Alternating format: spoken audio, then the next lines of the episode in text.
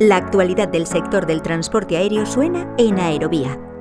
Pues eh, realmente no es tan bajo. O sea, se estima que la incidencia de, estos fenómenos eh, trombóticos eh, oscila entre 1 a 2,5 cada 10.000 pasajeros. O sea que es una, con la cantidad de, pasajeros que van en avión y sobre todo que van en avión en, vuelos transoceánicos o de larga duración, pues es, eh, relativamente frecuente.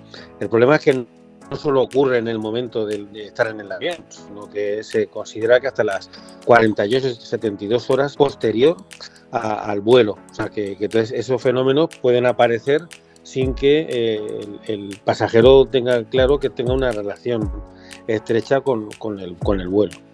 ¿Quieres escuchar esta entrevista completa?